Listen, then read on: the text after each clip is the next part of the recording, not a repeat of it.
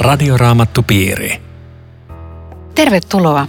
Tänään Radioraamattupiirissä käsittelemme roomalaiskirjeen viimeistä lukua 16.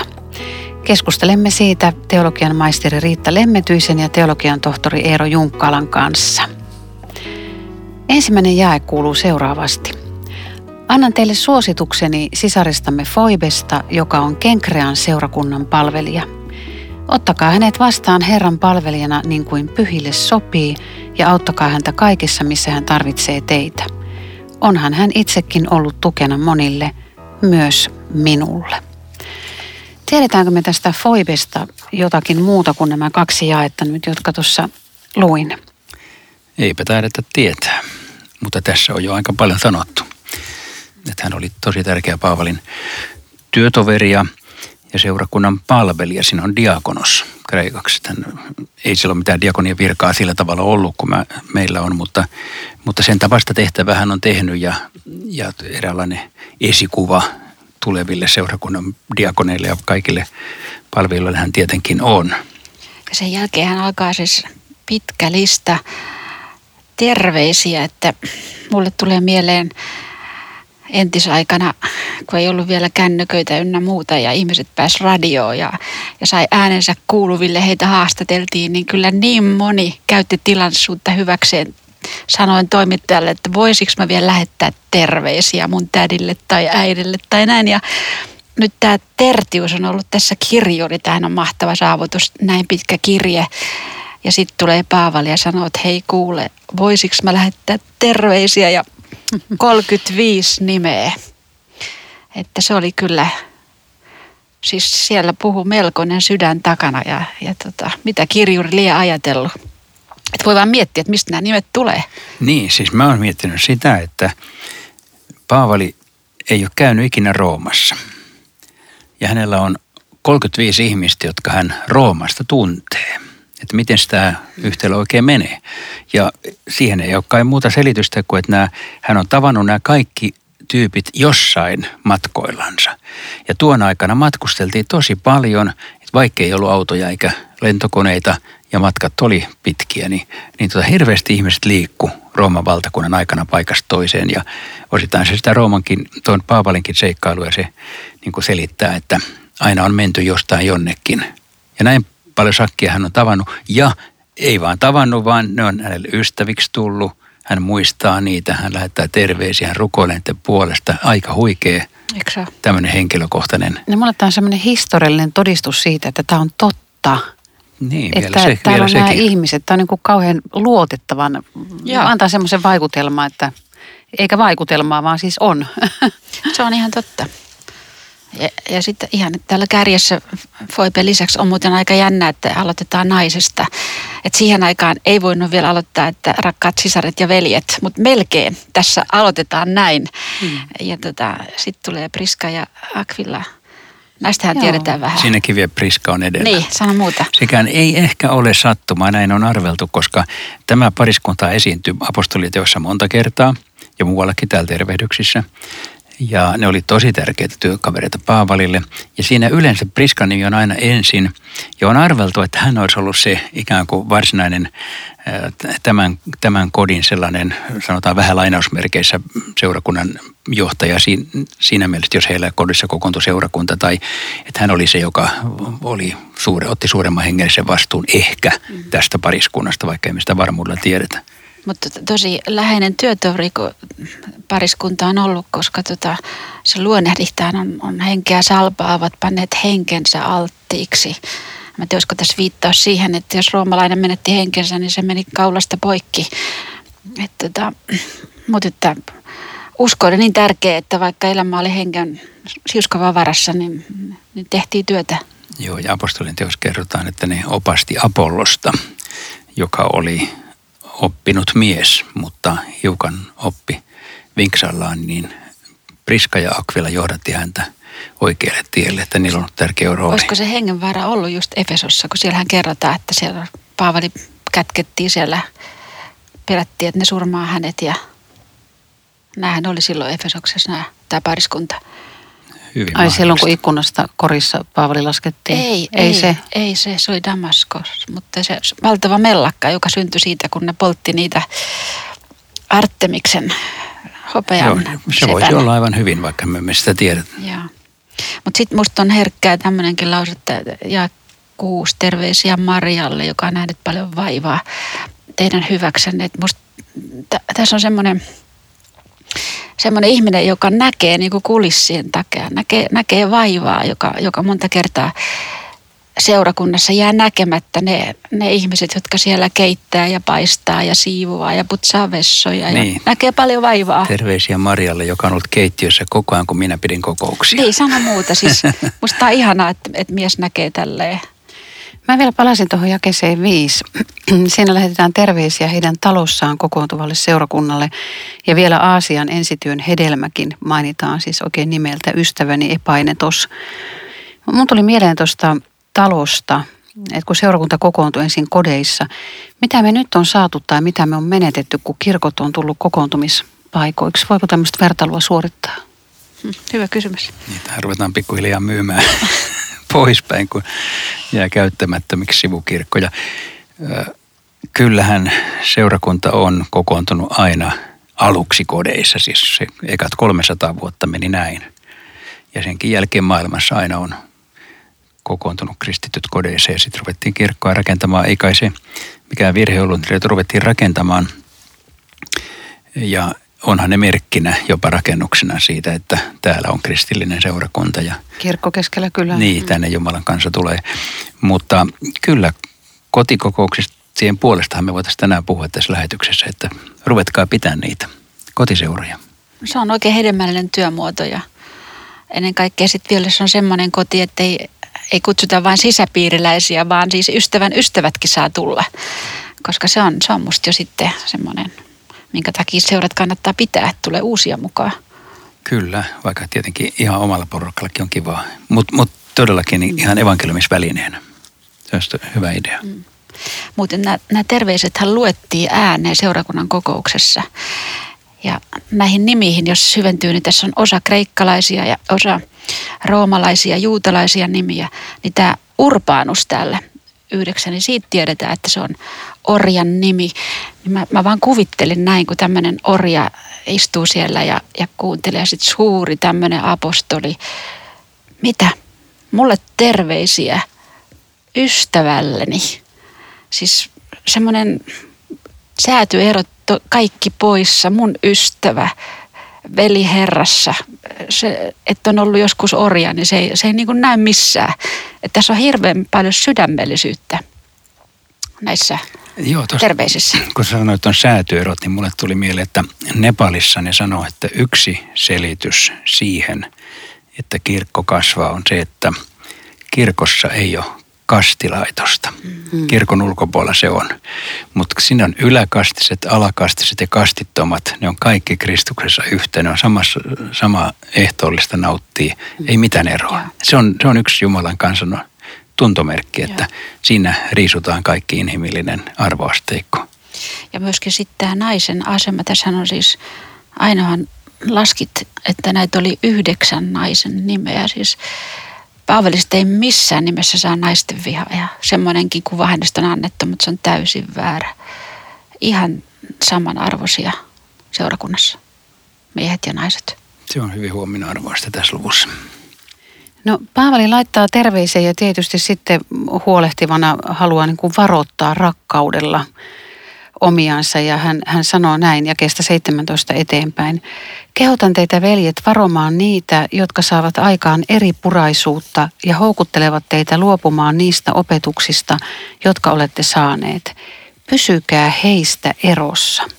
Se on, se on aika töly ohjeistus, kun se on just pari lukua tässä satsannut. Olkaa hirveän yksimielisiä ja hyväksykää heikot ja, ja ottakaa kaikki huomioon. Niin tulee yhtäkkiä vähän tämmöinen tyly, että älkää ihan kaikkia kuitenkaan ottako siihen porukkaan. Että, Mutta just ne, jotka sitä eri puraisuutta saa aikaan. Niin, joo. Niin, tämä seurakunta, Rooman seurakunta, sehän ei ollut mikä tahansa. Et varmaan niin se, se oli tärkeä seurakunta ja sitten mulle tämän viestin tämän jakeen viesti on se, että väärä oppi ei ole mikään harmiton asia. Se on kuolettava väärä, että viime kädessä koko seurakunta loppuu ja kaikki kotikokoukset, jos evankeliumi menetetään. Että Paavali ei mitenkään hyssyttele, vaan on pakko sanoa ääneen, että on niitä, jotka vääristelee sen, mitä mä oon opettanut teille. Sen takia onkin varmaan aika tärkeää niin kuin olisi pohtia se, että mikä ero on sillä, että hän aikaisemmin sanoi hyväksykää toinen toisenne ja pyrkikää olemaan yksimielisiä. Ja tässä hän sanoo, että on sellaisia, jotka saa aikaan eripuraisuutta. Siis mä ajattelen, että ihan pelkkä semmoinen niin erilaisuus ei ole nyt se ongelma, vaan se, että houkuttelevat luopumaan niistä opetuksista. Se, se on se vaarallinen juttu. Yeah että se, että se eripuran syy on se, että ne asettaa kyseenalaiseksi jotkut olennaiset opit. Ja, ja, ja sillä, sillä ne vetää niin kuin mattoa alta pois. Ja, ja silloin Paavalle niin kuin lamppu syttyy, että stop. Ja se on vähän tässä sama niin kuin kalattalaiskirjeessä se, se tunnelma, että, että vaikka enkeli taivaasta julistaisi muuta evankeliumia, hän olkoon kirottu. Eli, eli silloin kun evankeliumin ytimeen kosketaan, jos Jeesuksen rinnalle pannaan jotain muuta tai – tällaista, niin, niin silloin yhtäkkiä täydellinen ehdottomuus. Ei, ei ole, tässä, tässä ei ole pelivaraa, ei. Eikä tinkimisen varaa yhtään. Toi, toi mitä sä sanot, niin tota, tähän ei päde enää se, mitä, mitä joskus sanotaan, kun on, on tota, väärästä opista kyse, että ei hän saa tuomita. Niin, niin kyllä väärä oppi pitää voida tuomita tota, vaikka ihmisiä me ei saada Joo. tuomita. Sitten voisi tietenkin keskustella, että miten pysykää erossa heistä. Tarkoittaako niin se, että he heittää ulos ja panee oven nenän edestä kiinni vai, vai mitä se tarkoittaa. Mutta ehkä sitä, että älkää ryhtykö niinku semmoisen neuvonpitoon, että kuuntelette, että onpas mielenkiintoista, kun te nyt Kristustakin epäilette, vaan että siinä kohdassa on parempi, että sä käännät selän. Ja. Vaikka sä ihmisinä oot niiden kanssa tekemisissä todennäköisesti, ja. mutta että sä et suvaitse sitä äh, linjaa, joka että seurakuntaan tuodaan tämmöinen äh, uskon perusteita. Toi aika jännä toi alavite, toi 1236 niin siinä puhutaan seurakunnan johtajaominaisuuksista ja, ja se jää kuuluu näin. Hän ei saa olla vasta kääntynyt, jotta hän ei ylpistyisi eikä joutuisi tuomittavaksi paholaisen kanssa. Eli siinä on joku tämmöinen niin kuin ylpeyden ja ihmisen, ihmisen korottamisen ajatus. Siinä on, joo, se on yksi juuri, että jos jollakulla on vielä vastuullinen asema ja sitten se, se tulee asettamaan kyseenalaiseksi opin perustukset, niin silloin täytyy olla ehdoton, eikä ei lähetä sille tielle ollenkaan. Joo. Ja tässähän tuleekin sitten jakessa 18. Sellaiset eivät palvele meidän Herramme Kristusta, vaan omaa vatsaansa. Ja kauniilla ja vakuuttavilla puheillaan he pettävät vilpittömien sydämet. Mm, tuo vatsa on tässä vähän outo. onko ne kovia syömään samalla? Vai onko se, onko se joku tämmöinen lihallinen elämäntapa, joo, joku kaksoiselämä, joo. jota kaunistellaan sitten vielä ulospäin? Ja aika vakavaa, että vilpittömien sydämet. Niin, sanon muuta. Sitten sit kuitenkin, kun Paavali varoittaa, niin hän kuitenkin tuo jakeessa 19, teidän kuuliaisuutenne on tullut kaikkien tietoon. Siksi olen teistä iloinen ja toivon, että olisitte taitavia hyvässä, mutta taitamattomia pahassa. Mm. Mitä toi tarkoittaa tuossa jakeessa 20? Rauhan Jumala on pian murskaava saatanan teidän jalkojenne alle. Se sanan muodoltaan saattaisi viitata siihen ensimmäisen Mooseksen kirjan kolmannen luvun sanaan, että vaimon siemen polkee rikki käärmeen päähän. Eli että, että Kristus voittaa, mur, murskaa saatanan. Varsinaisesti tämä on kyllä tapahtunut Kolkatalla. Mutta kun tässä sanotaan, että se on pian tapahtuva, niin se voi liittyä siihen lopulliseen täyttymykseen, jolloin, jolloin Jeesus lopullisesti ottaa vallan, ja on kuninkaiden kuningas ja herrojen herra. Tämä on Radioraamattu Piiri. Ohjelman tarjoaa Suomen Raamattuopisto. www.radioraamattupiiri.fi Jatkamme keskustelua Riitta Lemmetyisen ja Eero Junkkalan kanssa roomalaiskirjeen luvusta 16. Olemme tulossa ylistysjaksoon ja ja nyt huomaan tässä, että täältä näyttää puuttuvan kokonaan jäi 24. Oho, onko se ja, pudonnut sun raamatusta pois? No se on johonkin. Se on, se, on, on se munkin, sen. ja, ja, ja sitten tuota, joissakin käsikirjoituksissa näitä loppuylistyksiä ei ole, mutta, mutta nämä on kuitenkin ihan varteutettavaa raamatun sanaa vai mitä? On ilman muuta. Tässä todellakin näyttää siltä, että roomalaiskirjeen käsikirjoitusversioissa on ollut kahdenlaista loppua. Joissakin se on loppunut jakeen 23 jälkeen tähän Herramme Jeesuksen Kristuksen armo olkoon teidän kaikkien kanssa, aamen. Ja se on ollut se loppu. Ja joissain toisissa se on ollut tämä ylistyksellä alkava loppu, joka meillä nyt on tässä. Tämä johtuu siitä, että käsikirjoituksia on paljon ja siinä vaiheessa, kun raamatun tekstit on pääsääntöisesti maailmalle käännetty, niin on ollut se versio, joka meillä nyt tässä on. Itse asiassa 24 on ollut siinä mukana.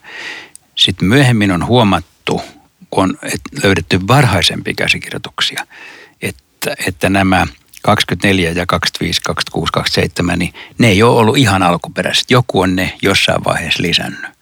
Se, siitä ei seuraa, etteikö ne voisi olla Jumalan sanaa siinä mielessä, että ne on ollut myöskin liikenteessä olevaa Paavalin tekstiä, mutta erilaisissa versioissa jostain on syystä on jostakin leikkaantunut joku pois tai joku lisännyt jonkun tuohon. Että tämmöinen on se keskustelu, mikä täällä alavitteessä käydään. Sillähän ei meidän kannaltamme ole paljon merkitystä siksikään, että on nämä paikalla tai pois, niin ne samat asiat on raamatussa muualla. Ei, ei tässä mitään häviä eikä voita, vaikka, vaikka niin siis, kummin päin sanoa. Voisi ajatella, että, että voitettiin, kun, kun saatiin tämmöinen mahtava lisä. Ja vielä no joo, joo, juuri näin. nyt ylistys hänelle, joka pystyy voimallaan vahvistamaan teitä että puuttuishan meiltä, jos, jos ei olisi tämmöistä no joo, mutta kyllähän muuallakin ylistellään. Kyllä mutta joo. on tämä hieno loppu ilman muuta. Tämä on, tämä on erittäin hieno. Just tuo jää 25, mm. todellakin sehän sieltä oikein niin kuin latauksella. Niin. Että sanoma Jeesuksesta, Kristuksesta, se paljastettu salaisuus, joka on ikiajoista saakka ollut kätkettynä. Että et siinähän on viittaus siihen, että jo ennen maailman luomista Jeesus on ollut olemassa ja – Hmm. Vanhan testamentin aikana se on ollut vielä niin kuin piilossa. Ja. ja nyt sitten me ollaan se sukupolvi, joka on Paavali on ja se, se, että se Jumalan hyvä on saanut tämmöisen globaalin ulottuvuuden. Sehän on myöskin se, joka kulkee roomalaiskirjeessä, että pakanat, kaikki maailman kansat on osalliset tästä, tästä ennustuksesta, joka Israelille annettiin.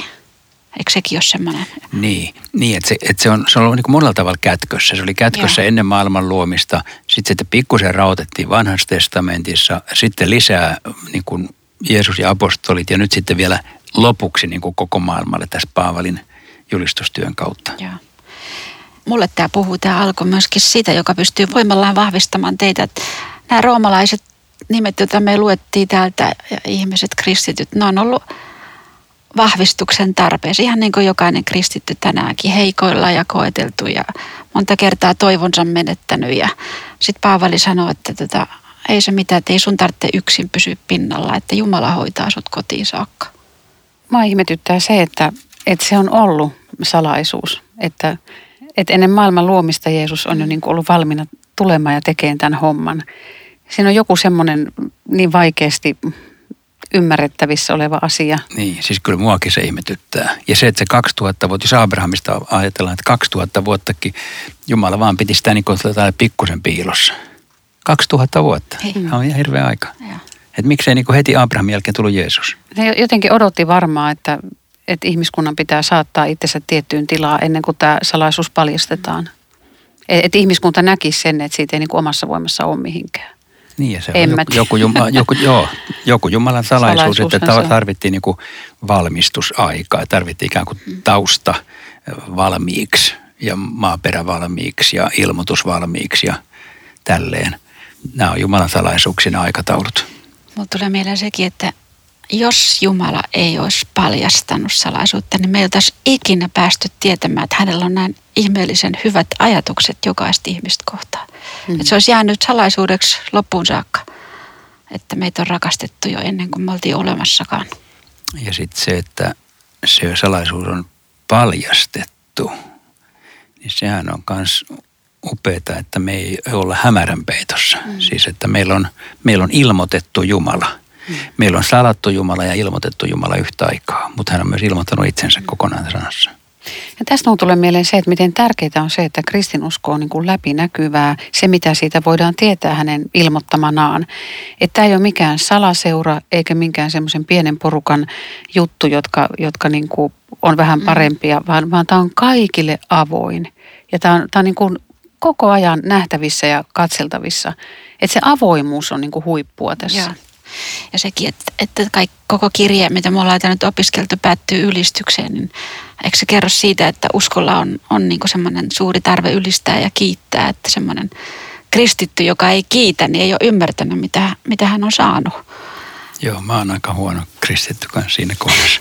Mutta ihan oikeasti kyllä, että ja, ja se, että se, se ylistykseen päättyy, ylistykseen päättyy, romalaiskirjassahan on aikaisempiakin tämmöisiä ylistyskohtia, jolloin Paavali ikään kuin jonkun jakson päättää siihen, että hän yhtäkkiä puhkeaa niin kuin sen ylistykseen. Se, se on ikään kuin tämmöinen uskon ilmaisumuoto, siis että me uskossa niin kuin kaikkein olennaista ei ole se, että meillä on jokainen opinkohta kohdallaan, vaikka se on olennaista, vaan se, että me, se suuntautuu Kristukseen. Kiitos Jumalalle, että saan kuulua hänelle, että hän on tehnyt kaiken, kaikki on valmista, hän, hän on mun vapahtaja. Niin se, se, se kun suuntautuu tämmöiseen lopu, lopulta.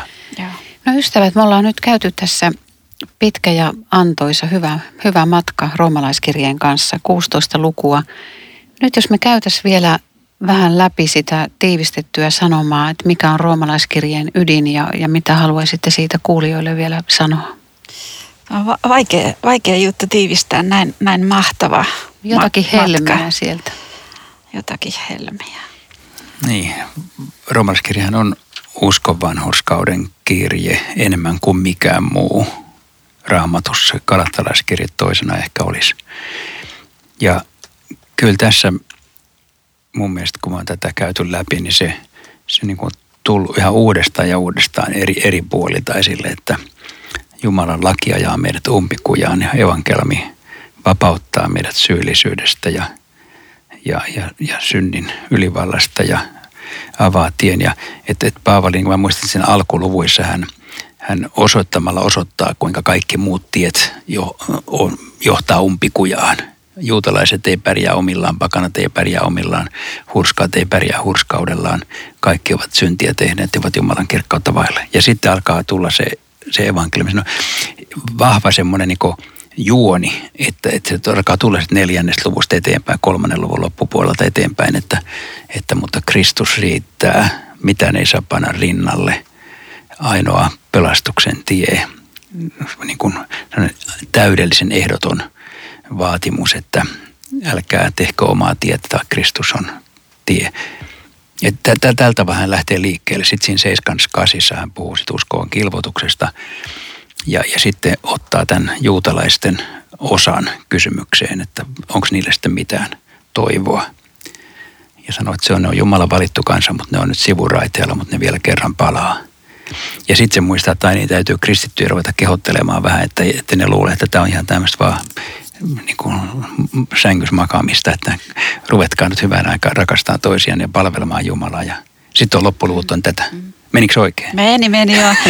mä, mä, mä kun yritin miettiä, että mikä olisi niin kuin tämän, tämän tiivistelmä, niin mulla tuli mieleen, kun, kun korke, korkeisiin virkoikin kun haetaan, niin, niin tota, sinnehän pitää olla hirveän hyvät meritit ja, ja pitää olla hyvät todistukset ja, ja tota, jolla on ne parhaat, niin se saa, se saa sen hyvän paikan. Mutta sitten kun, sit kun pyritään vielä ylemmäksi taivaaseen, missä on mun meritit, niin, niin roomalaiskirja vastaa, että on vain yksi meriitti, mitä Jeesus on sun puolesta tehnyt. Ota se vastaan ja sulla on paikka taivaassa. Uskosta vanhurskassa. Nyt jos joku kuulija on tullut langoille tässä vaiheessa ja, ja pohtii sitä, että, että miten hän pääsee tästä Jumalan armosta osalliseksi ja mitä hänen pitäisi tehdä, niin mitä te haluaisitte sanoa hänelle? Niin romalaiskirjan valossahan ekaksi ihmisestä yritetään tehdä syntinen. Se, se ei ole ihmisille selvä, että me, me ollaan Jumalan edessä ilman mitään mahdollisuuksia. Koska ihmisen normaali reaktio on se, että kyllähän minä yritän parhaani ja eiköhän tämä tästä tule, kun minä teen jotakin. Ja se on, se on ihmisen reaktio Jumalan edessä. Ja romalaiskirje oikein sulkemalla sulkee sen tien ja näyttää, että sä, vaikka sä et olisi tehnyt suuria rötöksiä, niin sä olet Jumalan edessä. Sä et ole koskaan tarpeeksi hyvä. Sä et ole koskaan tarpeeksi hyvä, sun sydämessä on musta. Ja sen pitää tulla valkoiseksi, mutta se tulee vain Jeesuksen veren puhdistus lähteelle ja siihen roomalaiskirje hirveän vahvasti meitä osoittaa, että, että sinne, sinne vain. Ja että tänäänkin nyt sitten, jos joku kuulija ei ole vielä sitä löytänyt, sitä tietä, niin, niin me rohkaistaan tänään, että tule nyt Jeesuksen luokse. Kun sä kuulet tätä, niin sä saat uskoa, että Jeesus on kuollut sun puolestasi, Jeesus on täyttänyt kaiken, pelastusta. Ei voi ansaita, se on jo ansaittu, ota se vastaan nyt ja se on, se on mahdollista ottaa vastaan ja sanoa, että kiitos Jeesus, että tämä kuuluu mullekin. Ja kerran kun pääsee taivaaseen, niin on iki onnellinen, että kuuli kerran radio raamattupiiriä ja, ja tajus, että nyt tämä oli kutsu mulle. Tässä olen minä. Että tämähän oikeastaan tämä radio raamattupiirinkin niin kuin raamatun ja niin kuin Jumalan sanan julistuksen tarkoitus on johtaa ihmisiä Kristuksen luokse. Jos joku nyt vielä miettii, että mitä se niin kuin konkreettisesti olisi, niin mitä hän voisi tehdä? Jos ihan yksinkertaisesti siellä, missä on, niin, niin ristis kätensä ja, ja, ja sanoisi näin, että Herra Jeesus, tässä olen, ota minut. Aamen. Niin kyllä se ylhäällä ymmärretään. Se ymmärretään hyvin. Radioraamattu piiri.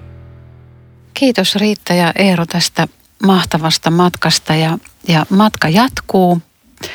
Jos luo ja suoja elämme, seuraavaksi käymme sitten käsittelemään Markuksen evankeliumia. Voitte käydä katsomassa sitten lisätietoja nettisivuilta www.radioraamattupiiri.fi. Rukoiletko Riitta tähän loppuun? Elävä vapahtaja, me ylistämme siitä, mitä sinä olet meille antanut. Me ylistämme ja kiitämme, että se salaisuus on paljastettu. Että tiedämme sinun rakastavan meitä, odottavan meitä taivaassa. Että ei mikään voi erottaa meitä sinusta. Sinä et ole meidän, meitä vastaan, vaan sinä olet meidän puolellamme. Tätä on evankeliumi. Siitä me kiitämme ja pyydämme sulje meidät kaikki tämän evankeliumin osallisuuteen. Amen. Radioraamattupiiri. www.radioraamattupiiri.fi